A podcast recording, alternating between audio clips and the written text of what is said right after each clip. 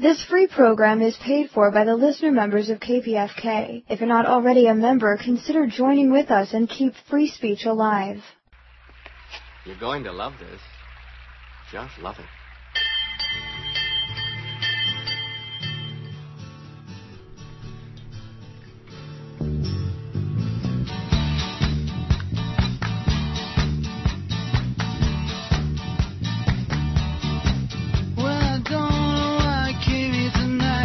Never do. Every week. Never is. Every week. I am never ever scared.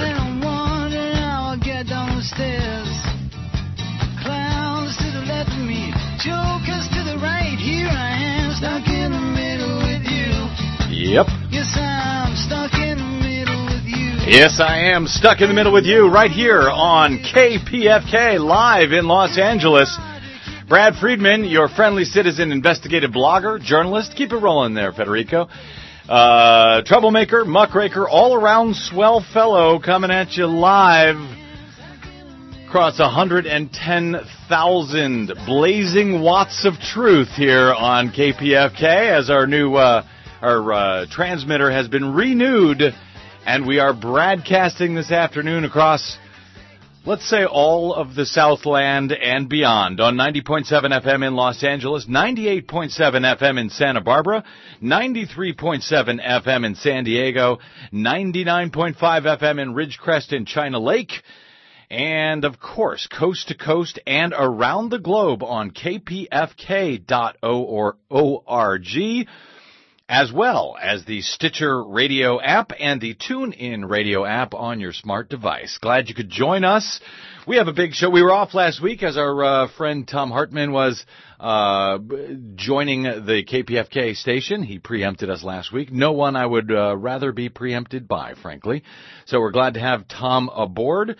But we are glad to be back with you this week with an exclusive report from bradblog.com. That's what we do over there when we are at our best, and uh, I think we are this week, uh, causing some trouble that that frankly should shake things up a little bit in California and across the country. When you get into uh, into the story that I'm about to uh, about to cover here.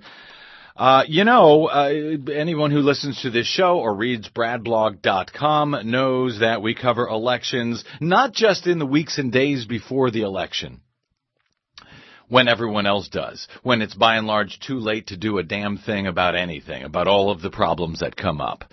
But we cover them 24-7, 365 when merited and, uh, you know, when we can add something to the conversation that might move the ball forward, that might make our elections more transparent, that may make our elections officials more account- accountable.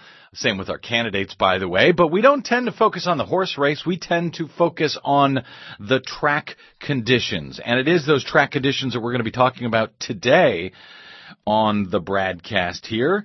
You know, uh, this has been a, a, bugaboo of mine for a long time. We've talked about it. Uh, people seem to think that, well, if you got paper ballots, you're fine. Yes, sure, they're paper ballots that are secretly tallied by computers as opposed to hand tallies at the precinct on election night done by actual human beings overseen by actual voters. They think that paper ballots are fine because you know what? If there's a problem, if there's any question about the results, well, we can always go back and look at those paper ballots after the election if there are any questions about the election results. The story I'm going to cover today uh, proves that that is wrong. That that is just not the case. Uh, and uh, it involves Prop 37. And some of you may remember Prop 37 out here in California. It was on the ballot last November. It would have required genetically modified foods to be labeled as such. Seems a reasonable thing to ask for. Of course, it was opposed by uh, by Monsanto, uh, DuPont, Hershey's, a whole bunch of uh, uh, food companies, farmers, we're all against this idea that if we're going to have a genetically modified organism in our mouth, we should label it as such so we know. Well, listen, in California, you had, you know, big progressive victories up and down the state. Barack Obama reportedly won by huge numbers. A lot of uh, progressive initiatives did very well. Uh, and yet, Prop 37 reportedly lost. Did it really lose? Well, it's hard to know because here in California, yes, we have paper ballots across much of the state, but we don't actually count those paper ballots. We put them through optical scan machines in, in almost all of our counties. And whatever the computers tell us are the results, those are going to be the results. And what if a citizen wants to find out if the computer got it right? Because in fact, the computer often gets it wrong. We reported all last year, for example, uh, down in Palm Beach, uh, Florida, an optical scan system uh, had named three losing candidates to be the winners. The only way that the uh, uh, county clerk down there found out was by counting some of those ballots by hand, finding out that the computers had gotten it wrong, uh, and then doing a full hand count to find out that, yeah, as a matter of fact, uh, the computers were wrong. Well, we don't uh, really check the ballots here to make sure that the results are correct. And when citizens try to do so themselves, and they are welcome to, thanks to a fairly liberal, actually I should say a very liberal recount law that we have in this uh, in this state, um, they're able to try to find out if the ballots were counted accurately. I put the emphasis on try. So to back up a little bit here, before we can come up to the present, let me take you back to 2006. A very similar story uh, happened back in 2006. A very similar story to what happened when citizens in 2012 and now 13 tried to do a hand recount of Prop 37. Move the clock back to 2006 after the uh, special election for the U.S. House down in San Diego County, California's 50th congressional district at the time. It was a special election to replace Randy Duke Cunningham, the Republican congressman who had been uh, uh tossed in jail after uh, having been found to take bribes. It was the summer of 2006. There was a, a uh, special election for the U.S. House between Democrat Buzz, uh, uh, Francine Busby and Republican Brian Bilbray. And it was the first election to be held on Diebold optical scan systems just after a scientist, a computer scientist down in Florida had discovered that the Diebold optical scan systems can be hacked, can be flipped in a matter of seconds such that the results uh, printed out by the computer are completely different than the way the paper ballots were supposed to be counted. And it caused quite an uproar at the time. It was actually December of 2005 that this happened. It caused quite an uproar. Uh, the, the uh, national group that oversees uh, elections, uh, uh, voting machine certifications, put out some uh, some some warnings, some security restrictions. Said that if these restrictions aren't met when using these machines, then the machines lose their federal certification. Out here in California.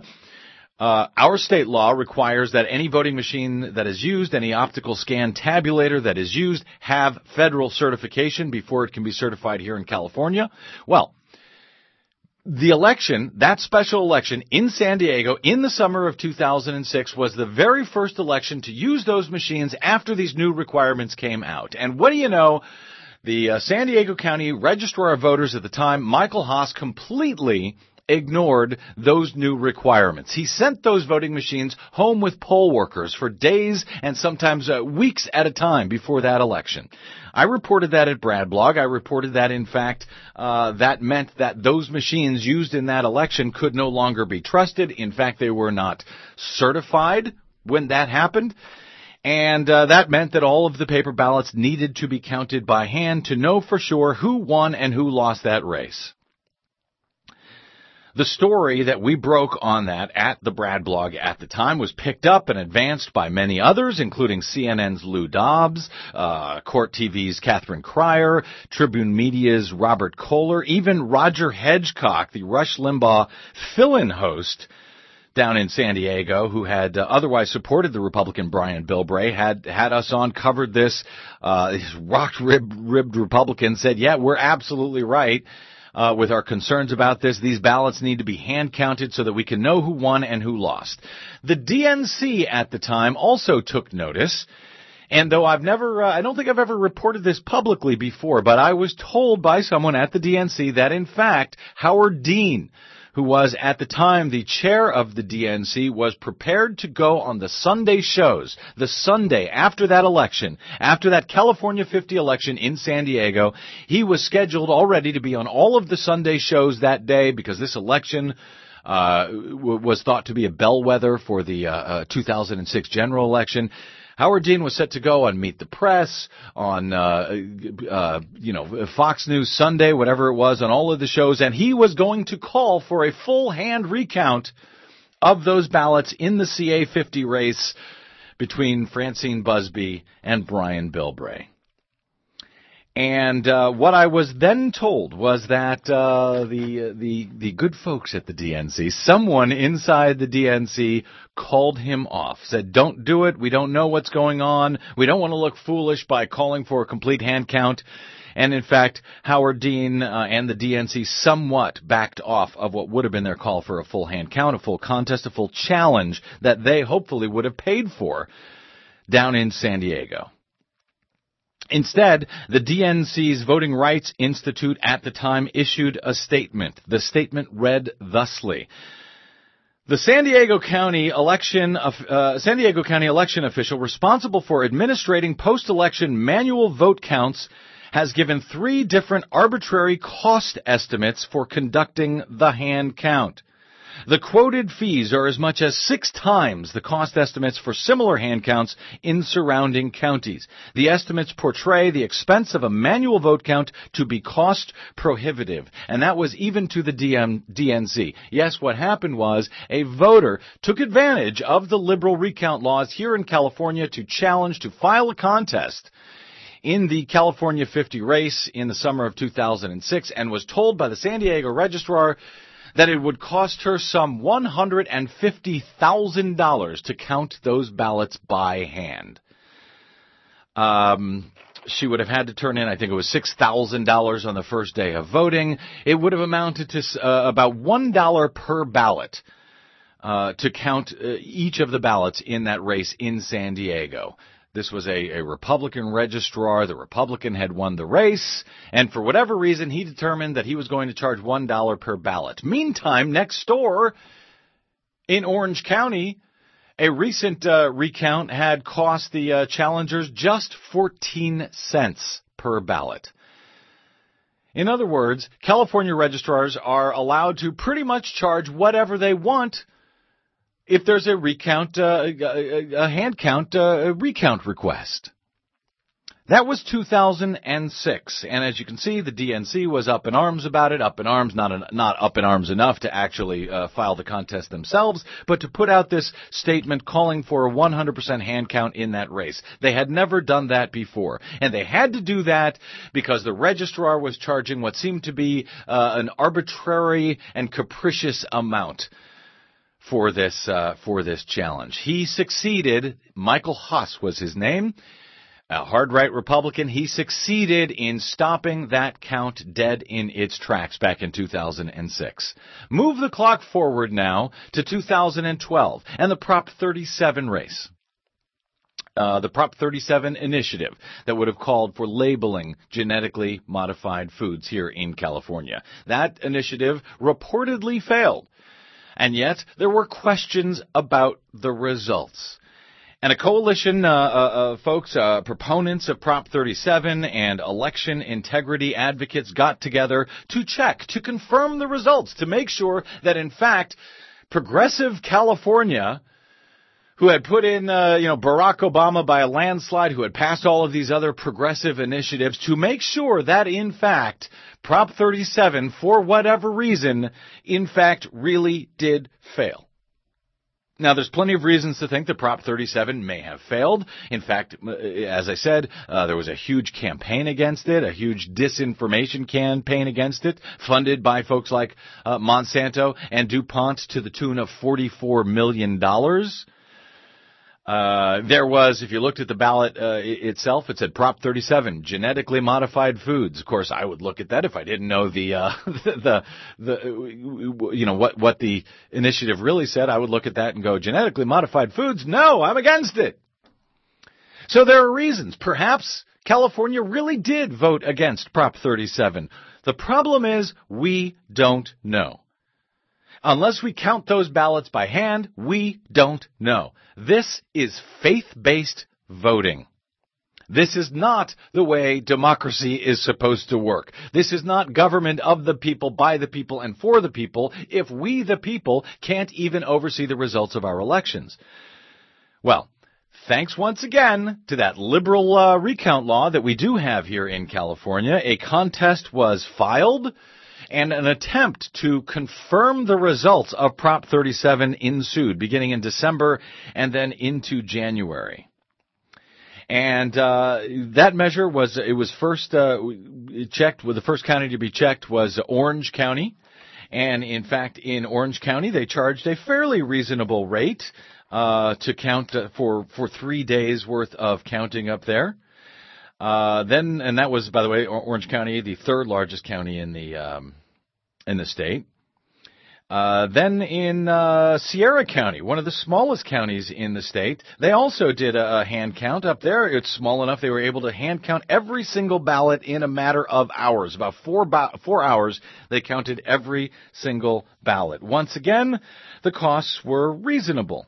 A few thousand dollars up in Orange County to count those uh, ballots. It cost all of, I believe, five hundred dollars to count the ballots, to count every single ballot in Sierra County, and then they got to Fresno County. In Fresno County, they got a cost uh, estimate from the um, from the registrar of voters there, Brandi Orth, and it seemed to be insanely expensive. She had uh, told the Prop 37 proponents that they had to show up on day one with $18,000. That's a $14,000 setup fee before they even got to count ballot one, and then the counting would cost approximately $4,000 a day to count with, with one recounting board, four members of the recounting board, voters who are supposed to be chosen, you know, from among the electorate and paid the same price as poll workers, uh, it would cost $4,000 a day to count. Compare that to $600 uh, a day for hand count by a single counting board in Orange County, $500 a day for the same count in Sierra County. It was going to cost $4,000 a day in Fresno County. Why? Well, we looked into it at bradblog.com. We did an investigative report. Obviously, we're not going to be able to get into all the details today, so I urge you to check out our report and the numbers and the details and the responses from Fresno County Registrar of, uh, of Voters, Brandi Orth, who declined to join us here this afternoon on the broadcast. Uh, but you can look at all the numbers there. You can look at her responses. Uh, she thinks she's doing everything by the book. In fact, we looked at that book and we looked at the election code and we looked at the uh, uh the, the uh, requirements uh, by the state for hand counts and the costs that can be charged. And there's very little about it. There's very little, very few standards about how much that can be charged. But there is one point where, uh, and what's the, um, what's the uh, the election code California election code 15625 specifically notes that each member of a recount board shall receive the same compensation per day as is paid in the jurisdiction with which, uh, within which the recount is being conducted to members of precinct boards, in other words, poll workers. Brandi Orth confirmed that in Fresno, poll workers are paid $150 a day, period, flat.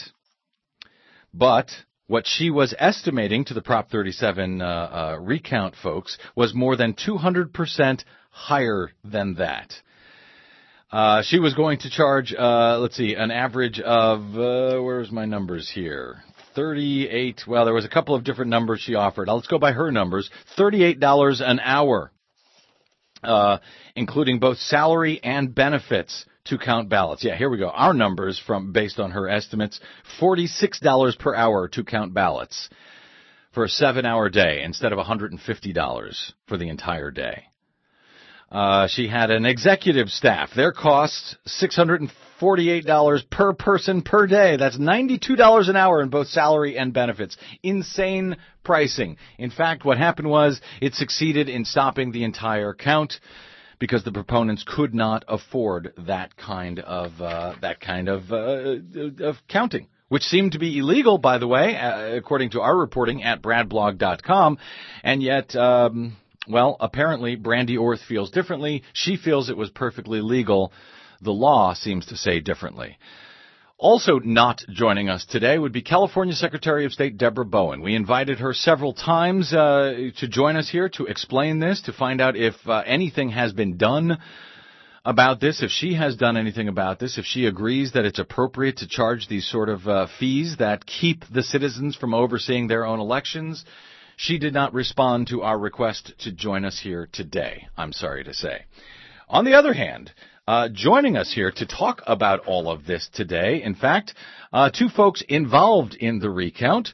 Uh, Tom Courbat, a longtime election integrity advocate from Riverside County, uh, who has also spent 25 years himself, by the way, working in local government in three different California counties as a senior budget analyst in LA, a fiscal manager in Shasta County, a finance director in Riverside County. He helped oversee the attempted recount of Prop 37.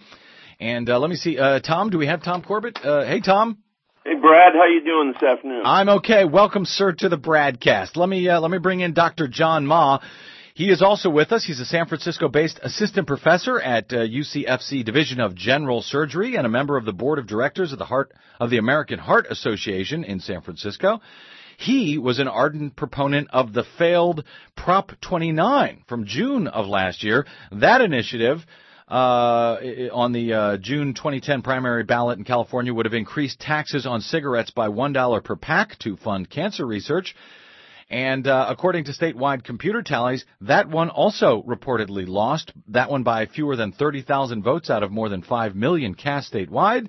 And so Maa initiated the first recount of a statewide initiative. He spent some $250,000 of his own money to do so.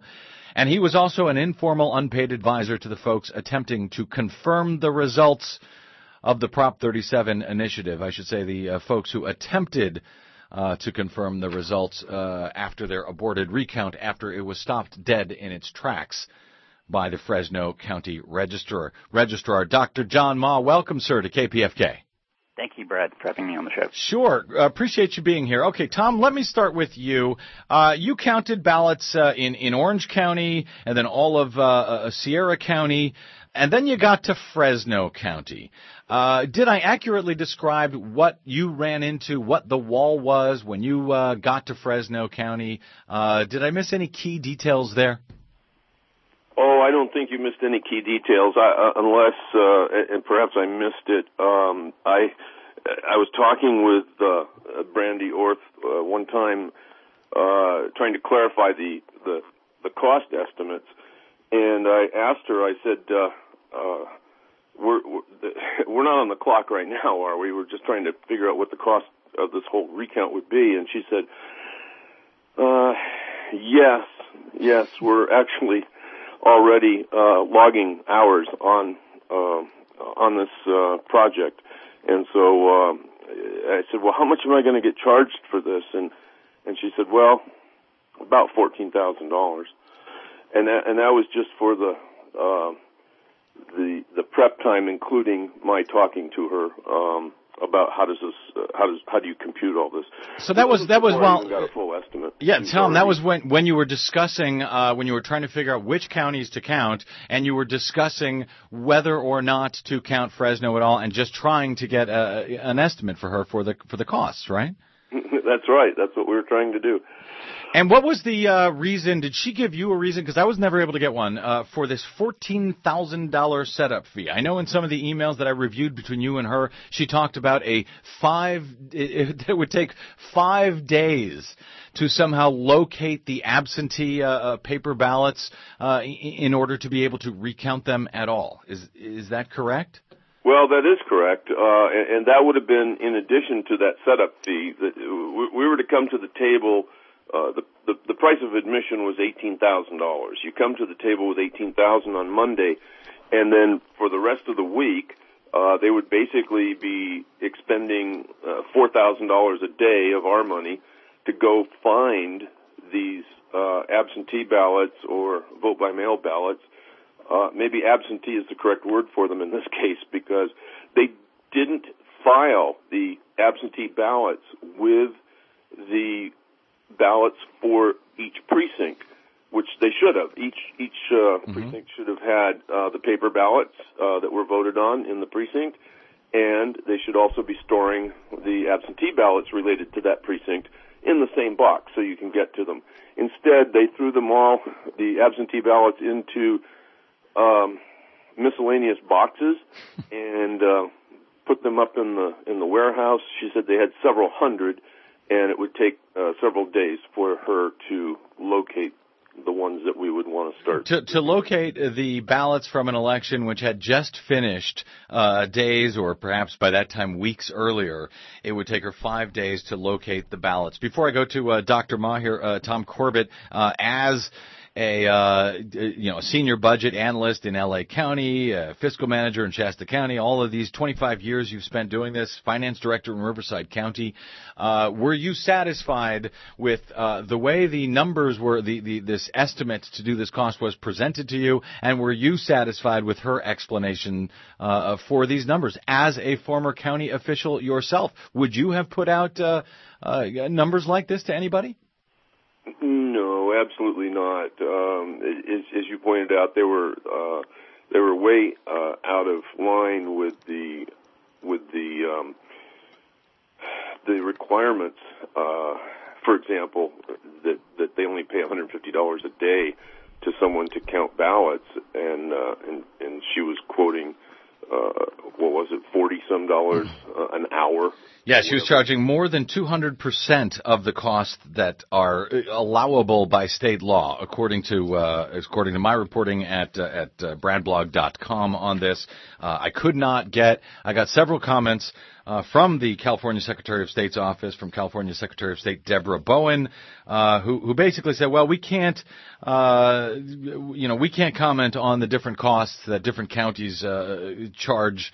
Uh, folks to do recount recounts, uh, and she basically did not reply when I said, "Well, you know, why aren't there standards for this? Has your office uh, called for standards?" Let me move to Dr. Uh, Dr. John Maa. John, welcome uh, to the show. Did you find uh, anything similar when you were doing your uh, recount of Prop 29 uh, just a few months earlier, and I know you you were successful uh, because you had enough money that you were able to bring to bear here. But did you find similar disparities across the state in what counties were charging to recount, or to I should say count for the first time your votes? Yes, I did. I was quite surprised by the variability across the counties in California in the entire process both what? upfront yeah. estimates and the supplemental costs that are charged after the recount is over. Did you try to count, uh, speaking since we're uh, focused for the moment on Fresno, and I'm not trying to vilify her because I think this is a problem across the state, but did you try to count Fresno County and run into uh, a similar problem up there? I did. In the process of the Prop 29 recount, I almost tallied myself every single ballot cast in the state of California for or against Prop 29. Mm-hmm. The county I had the most challenge with was Fresno because unlike the other counties, they don't publish their statement of the vote online.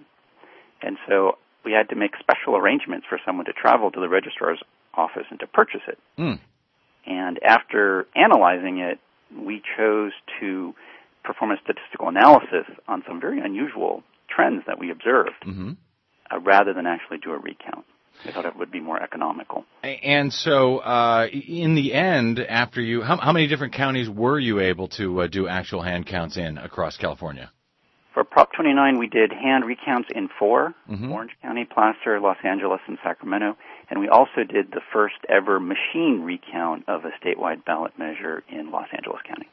And in, and I'm looking at some of the numbers you have here, uh, John Maa. Uh, the, in Orange County, they were charging you 29 cents per ballot to uh, to count, whereas in L.A. County, they were charging you two dollars and twenty four cents per ballot, and and that wasn't even the worst. Up in Sacramento County, the cost uh, that they're uh, trying to charge you in any case, $3.86 per ballot to count your own ballots to, to make sure uh, that the computers got it right. Uh, this is incredible to me. Did uh, did you find uh, you know any notable anomalies uh, across the state in any of these uh, in any of these counts, John Maa? We found a lot of interesting anomalies in each of the counties. They're all very different and in each we found something special. And, and I was quite surprised by the order of magnitude difference uh-huh. in the cost to recount a ballot. Eh, well, and, and, but just to speak to the results for a second, to sort of put that behind us, did you did you find anything that uh, that you feel would have changed the results in Prop 29? I was able to find many mathematical errors, uh, double counted precincts, precincts that were reversed, ballots that were missed, provisional voters who accidentally put their ballot into the box without having their registration verified.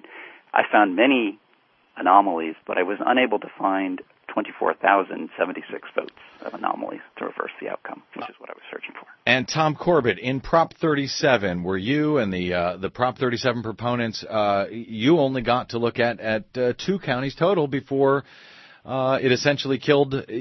She stopped the count. Brandi Orth essentially it forced you guys to stop the count. Uh, did you guys find any anomalies in uh, Orange County and Sierra before the count was ultimately stopped in Fresno County? Um, in uh, in Sierra, which we which we recounted in its entirety in about four or five hours, uh, 1,822 ballots. We did not find any anomalies. Uh, everything checked out in Orange County, uh, we were there for three days. Um, I'm not sure the number of ballots we counted. Uh, I've got that someplace, but um, we found a couple of situations where it looked like they were off by one or two. I think in one case they were off by three, um, and we had them recount them, and they found out uh, that they had simply uh, counted incorrectly just then, you know, in doing the recount and and we observed them uh, way up close. I mean, we were literally six inches from the ballot counters, and so and they also allowed us to uh, videotape and take mm-hmm. photographs.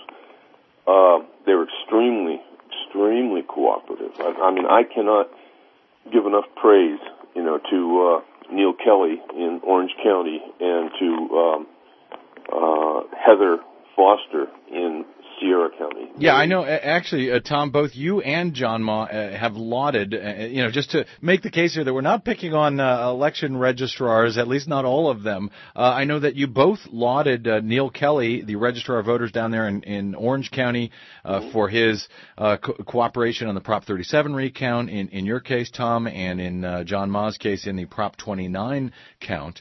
Um, but it does seem like these, uh, like this recount law can be abused.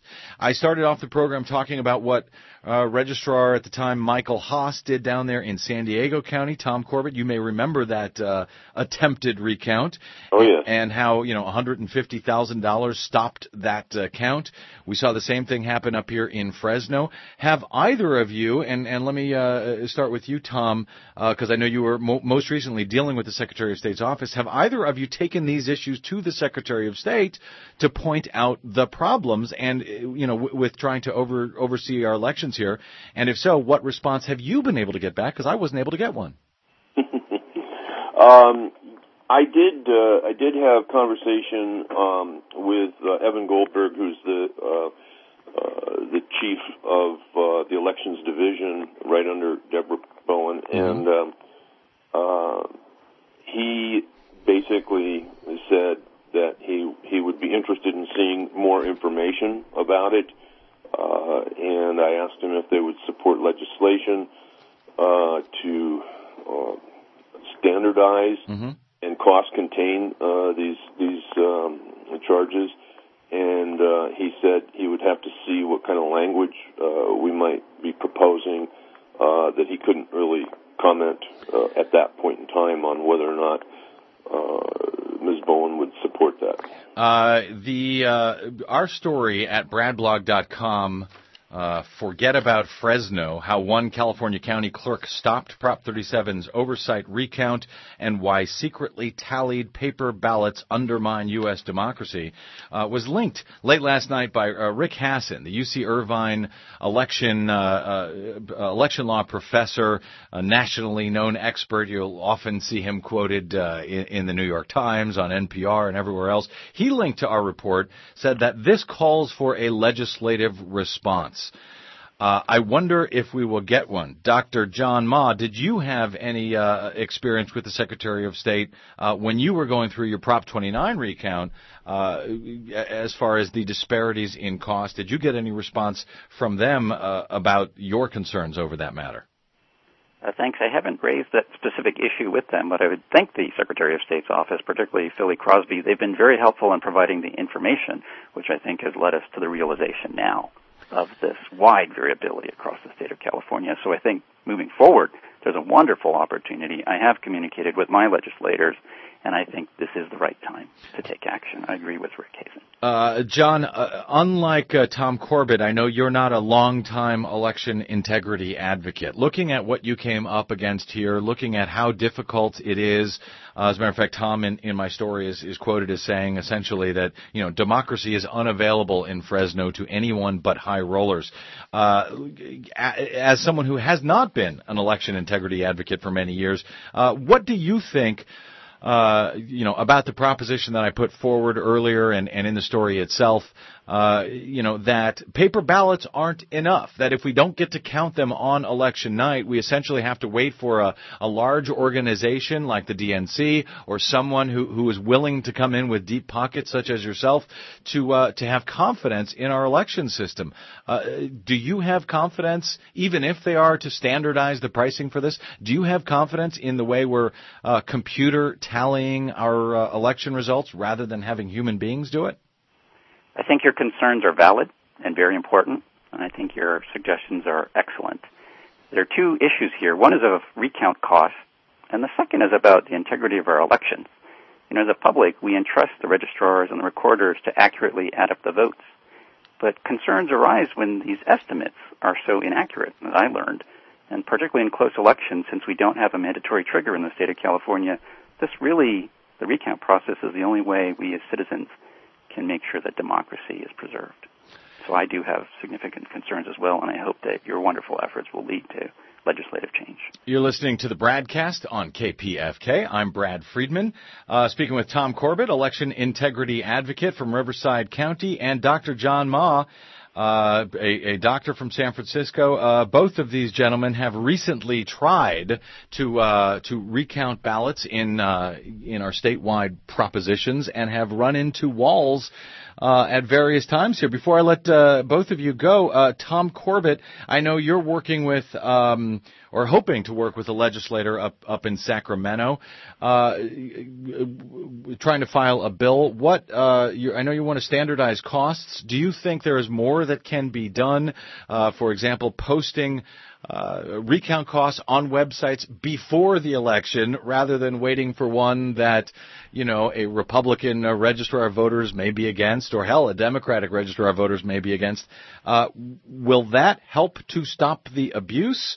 And uh, do you feel that uh, the law is good enough as far as uh, allowing post-election counts as opposed to election day hand counts?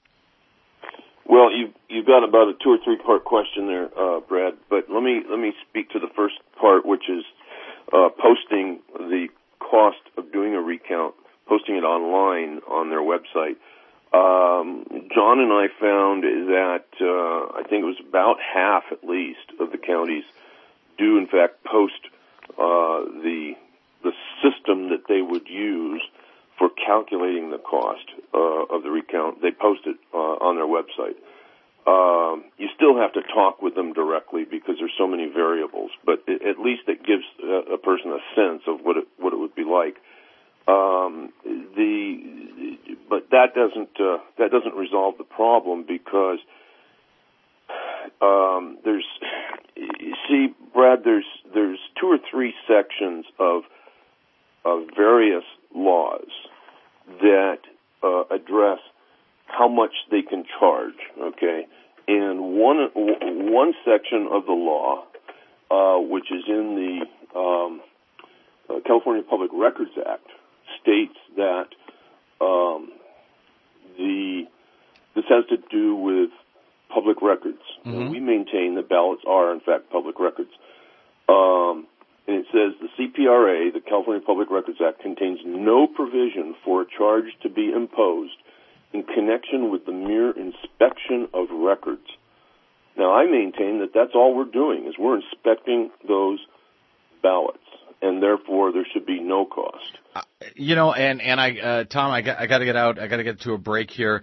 Uh, but you know, I think you're absolutely right, and I think the idea, frankly, even if they standardize these costs, the idea that citizens have to collect their money to make sure that their elections uh, were counted accurately. Well, you know what? You you may have put it best uh, in in the story at bradblog.com. Uh, Tom, I've got you quoted uh, saying that obviously the cost is so extreme that the common citizen could not afford to have a recount conducted in Fresno County. The difference is so stark between Fresno and Orange as to be insulting to the cause of democracy. Uh, frankly, I would uh, I would make the case here that. Uh, it's an insult to the cause of democracy that anyone, that any citizen, even with deep, deep pockets, has to pay to find out if their elections were ta- uh, tallied accurately rather than tallying them publicly on election night so everyone, every party, everyone in favor or against any initiative can know that their elections have been tallied accurately. I'm going to uh, have to cut it off there and point folks uh, to the full report at bradblog.com. I hope uh, folks listening will check it out. It's a lengthy and detailed report but I think it's important, and I think the Secretary of State needs to know about it. I think the folks up in Sacramento need to know about it. And frankly, it's not a California issue. I think everyone in the country needs to understand that even here in California, with our liberal election laws, it is next to impossible to oversee our own elections, counting paper ballots secretly by computers, and then maybe, maybe, if you're lucky later on, after an election, uh, is not enough and we need to stand up and do something about that. Tom Courbat and Dr. John Maa, really appreciate your work uh, for election integrity and for uh, for joining us here this afternoon on the BradCast. Uh, breaking news, uh, Brad. I'm going to take 15 seconds, and that is that we uh, one of our members met with Darren Chesin, who is the chief advisor to the California Senate Committee on Elections. And Darren Chesin took the position that everything is fine in the elections arena there is no need to make any changes. He doesn't believe that um, there could be any mistakes because they do one percent uh, um, one percent tallies post-election audits. Yeah, and and he would basically oppose any uh, changes that might be recommended uh, to make uh, the to, to make the citizens have uh, a better access and more transparency in this process. Incredible, Darren Chesin. Uh, he's a, a state. Uh, where is he? He's with the the Senate Committee on Elections. He is the chief advisor to them, and and basically, he, whatever he says to the senators, they listen to, uh, and, and, they so they don't they don't necessarily study the bills that have been presented. They just get Chesin's uh, um, opinion, and if he says thumbs down, then it goes nowhere. I hope that folks go to the California Senate website. We don't have that here. Look up Darren Chesin and send him uh, the article from bradblog.com. Tom, thanks for that breaking news uh, and for all you do. And uh, John Maa, thank you too for joining us here this afternoon. Thank you. What is known, and the evidence is clear. I'm not alone.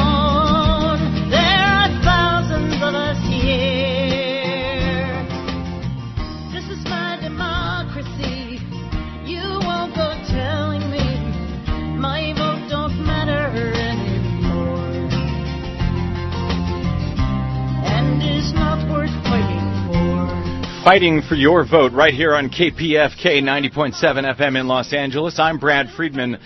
This is your BradCast. We're going to take a quick break, and we'll be back for much more. Stay with us. Our vote don't matter anymore. KPFK presents Love Fest 2, featuring Gregorio Luke and his multimedia presentation, The Art of Love. Love Fest 2. Thursday, February 14th at Roberto's Club in Chinatown.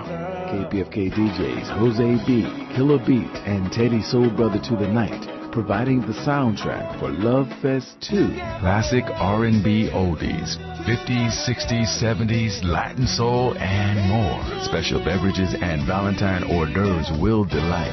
Love Fest 2. Love Fest 2. Thursday, February 14th at Roberto's Club in Chinatown. Love Fest 2. Featuring Gregorio Luke and his multimedia presentation on the art of love. Thursday, February 14th at Roberto's Club in Chinatown. Doors open at 7 p.m. Ticket information and more details available at kpfk.org. Proceeds benefit KPFK 90.7 FM.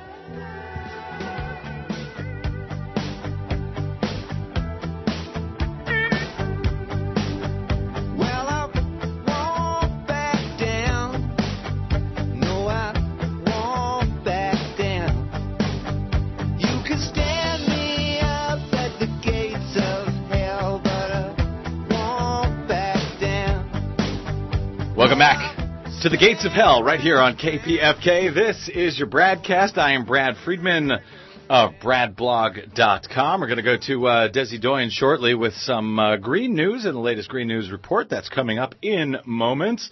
Want to hit a few quick news items though before uh, before we bring Desi in. The post office announces no more Saturday delivery for first class mail as of August. Though the post office receives no federal funds and it has over the past decade increased productivity every year, their problems don't seem to be the internet and email, but rather the Republican Congress, which in 2006, at the peak of the Postal Service's profitability and productivity, passed a law requiring the U.S. Post Service to fund 75 years worth of pension plans every year which of course no other public or private organization does. That law, after the economic crash in 2007, effectively crippled the post office, which is arguably exactly what the Republican Congress was hoping to do. Uh, let's say on behalf of their friends at UPS and FedEx. Also today, the Boy Scouts of America have courageously announced today that they are reconsidering and postponing their plan to allow local chapters to decide whether or not they wish to stop discriminating against gay scouts. A plan announced several weeks ago would have allowed local scout groups to decide whether or not to allow gay scouts and troop leaders. But the Boy Scouts of America now seem to have uh, seem to be having second thoughts, and they could decide to keep up their traditionally discriminatory policies in place after all. Finally, the Obama administration, and I suspect we may get into this in the uh, the coming weeks, uh, offered uh, their legal defense, sort of, kind of, for killing U.S. citizens abroad with drones due, due process. We got your due process right here, is pretty much what they were saying. It's perfectly legal, the administration argues. They just want to keep that perfectly legal reasoning for killing U.S. citizens abroad a complete secret from the American public. While a leaked 16 page white paper summarizes some of the administration's legal justifications for giving themselves permission to kill Americans with no oversight from Congress or the judiciary or anybody else, they still refuse to release the full legal memos which are said to make their case just as the Bush administration refused to release their legal justification for torture which, as you may recall, candidate Obama and then even the Obama administration pretended to be offended by. Well, so much for that. They're doing the exact same thing the Bush administration did. On the other hand, both Republican Speaker John Boehner in the House and Republican Senator Lindsey Graham in the U.S. Senate both came out today in support of the Obama administration's secret legal justification for killing U.S. citizens without oversight. So, who says bipartisanship is dead? It's not easy being green. It seems you blend in with so many other ordinary things. Hey, Des. And Hey. people tend to pass you How's it going? over. That's not, uh, of course, uh, easy being green as in the Green Party. That's easy being green as in easy being Desi Doyen, our uh, producer and uh, green correspondent. Uh, you're here with the latest Green News report, are you? Indeed. All right. Uh, what we have? Yeah, we'll have uh, a few minutes. You got anything beforehand, or should we get right to it and Well, talk let's just get afterwards? right to it and we'll talk after. All right, here we go. Uh, our latest Green News report with Desi Doyen, the lovely Desi Doyen, our producer and my co-host and managing editor of the Brad Blog's Green News Report. Will we sit on the sidelines and fall behind? Or will we play to win the clean energy race? Energy Secretary Steven Chu steps down. High gas prices are like a tax straight out of your paycheck. Record high gas prices mean big oil profits.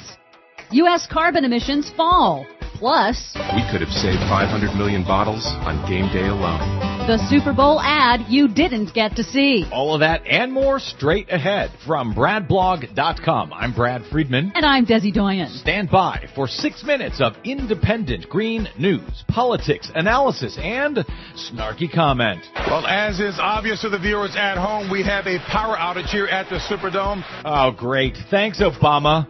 This is your Green News Report.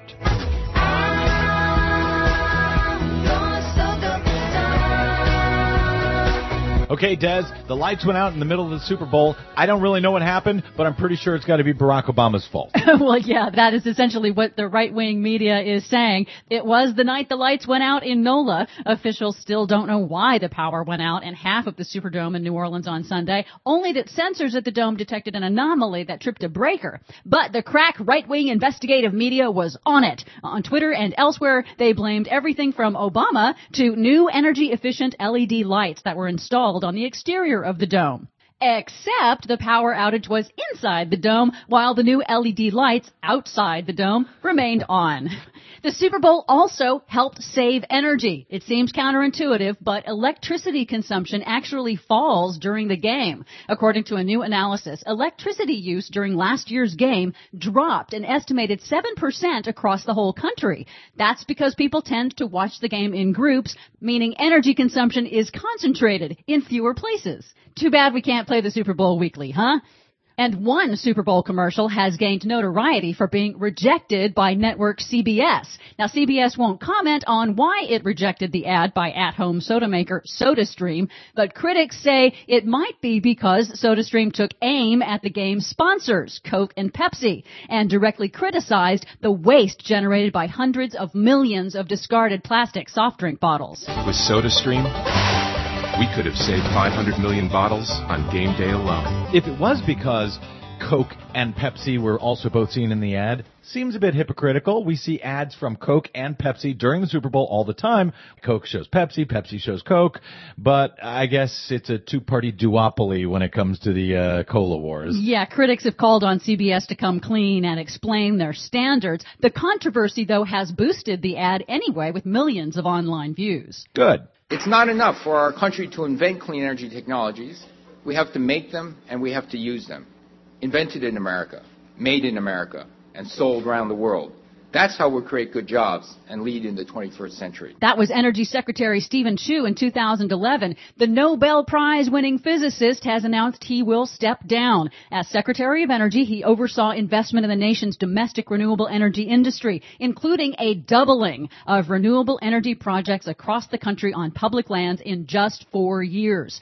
In his departure letter to employees, Chu was blunt on the importance of clean energy to the economy and taking action on climate change, saying, quote, Ultimately, we have a moral responsibility to the most innocent victims of adverse climate change. Those who will suffer the most are the people who are the most innocent, the world's poorest citizens, and those yet to be born. Unfortunately, the White House kept Chu from being this blunt about climate change during his term. All of these uh, energy-related officials who are leaving seem to be leaving behind these letters on the way out to say, by the way, you better do something about climate change. But the good news is Chu's programs are already delivering. Carbon dioxide emissions in the United States have fallen to their lowest levels since 1994. Why? That's according to a new report by Bloomberg New Energy Finance. They say that emissions fell due to the doubling of renewable energy installations in just four years, plus utilities dropping dirty coal and switching to cheap natural gas because of fracking, and from energy efficiency upgrades to commercial buildings.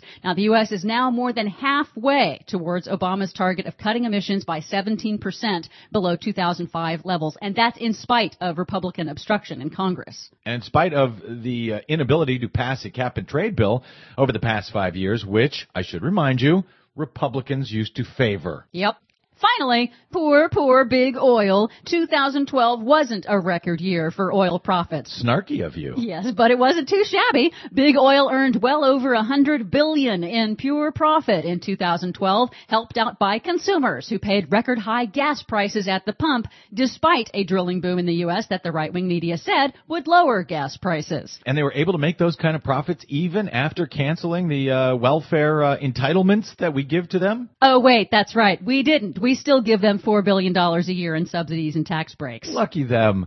And lucky you. You can check out that story and the ones we couldn't get to today at our website, greennews.bradblog.com. Remember, you can download us anytime via iTunes, listen to us on your mobile device via TuneIn or the Stitcher Radio app. Find us and like us on the Facebook and follow us 24-7 on the Twitters at Green News Report. From bradblog.com, I'm Brad Friedman. And I'm Desi Doyen. And this has been your Green News Report.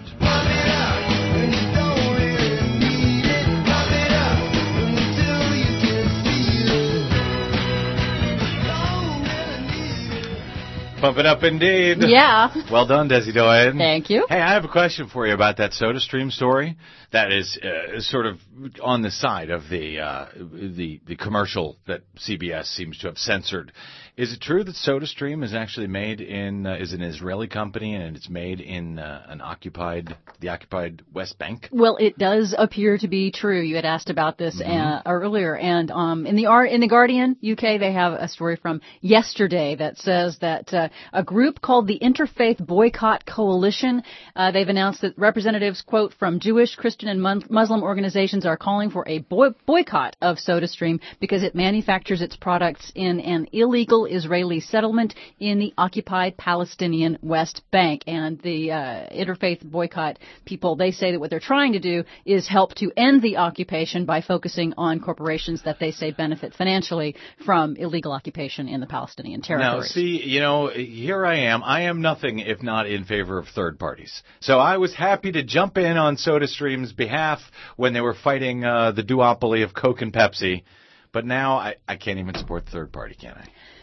Well, you can consider it on one hand. Now, the uh, the CEO says we don't strengthen or support the occupation. What we're doing is taking a facility in the occupied territory, giving Palestinians a career and economic benefits. And so he says that he thinks that those people are on the wrong side of this. We're part of the solution. We are building bridges, not walls. That's the quote from the CEO defending the location of their manufacturing facility there. One can also then look at the larger macro picture, if you will, that you know the statistic of 500 million plastic soda bottles every single day, uh, not just in America but around the world. That's 14 billion plastic soda bottles a month. Uh, most of those do not get recycled. Probably something on the order of uh, less than uh, 90% of them get recycled. So, you know, when you look at the larger issue of plastic trash and our inability to control our waste streams, that might be something that people could could weigh and get more information from SodaStream and depend on. Here's a better idea. Uh, since they all have high fructose corn crap in them, let's just not uh, drink soda. Don't drink soda Just drink at water. all. There you go. Uh, very quickly, 10 seconds coming up on tomorrow's Green News Report, which folks can download at iTunes or Stitcher or the uh, TuneIn Radio app. President Obama has nominated the CEO of REI. That's the uh, outdoor recreation equipment company, Sally Jewell, and uh, so she's got a quite mixed, but does have a corporate background and also an environmentalist. Well, I love REI, and if that I guess that means that if she uh, doesn't work out, we can get our money back anytime, no questions asked. You mean like the REI does with members? CEO. Okay, very funny. My uh, thanks to producer Desi Doyen, of course, associate, super duper associate producer Margot Paez, our board operator today, Federico Garcia. And uh, stay tuned for Jon Wiener in the 4 o'clock report. Uh, he'll be uh, asking the question Is the party of old white men doomed? You'll not want to miss old white man uh, Jon Wiener's report on that coming up right after the BradCast. We'll see you next week, same Brad time, same Brad channel. Until then, you'll find us on the Twitters at the Brad Blog and of course at bradblog.com. Good night, America.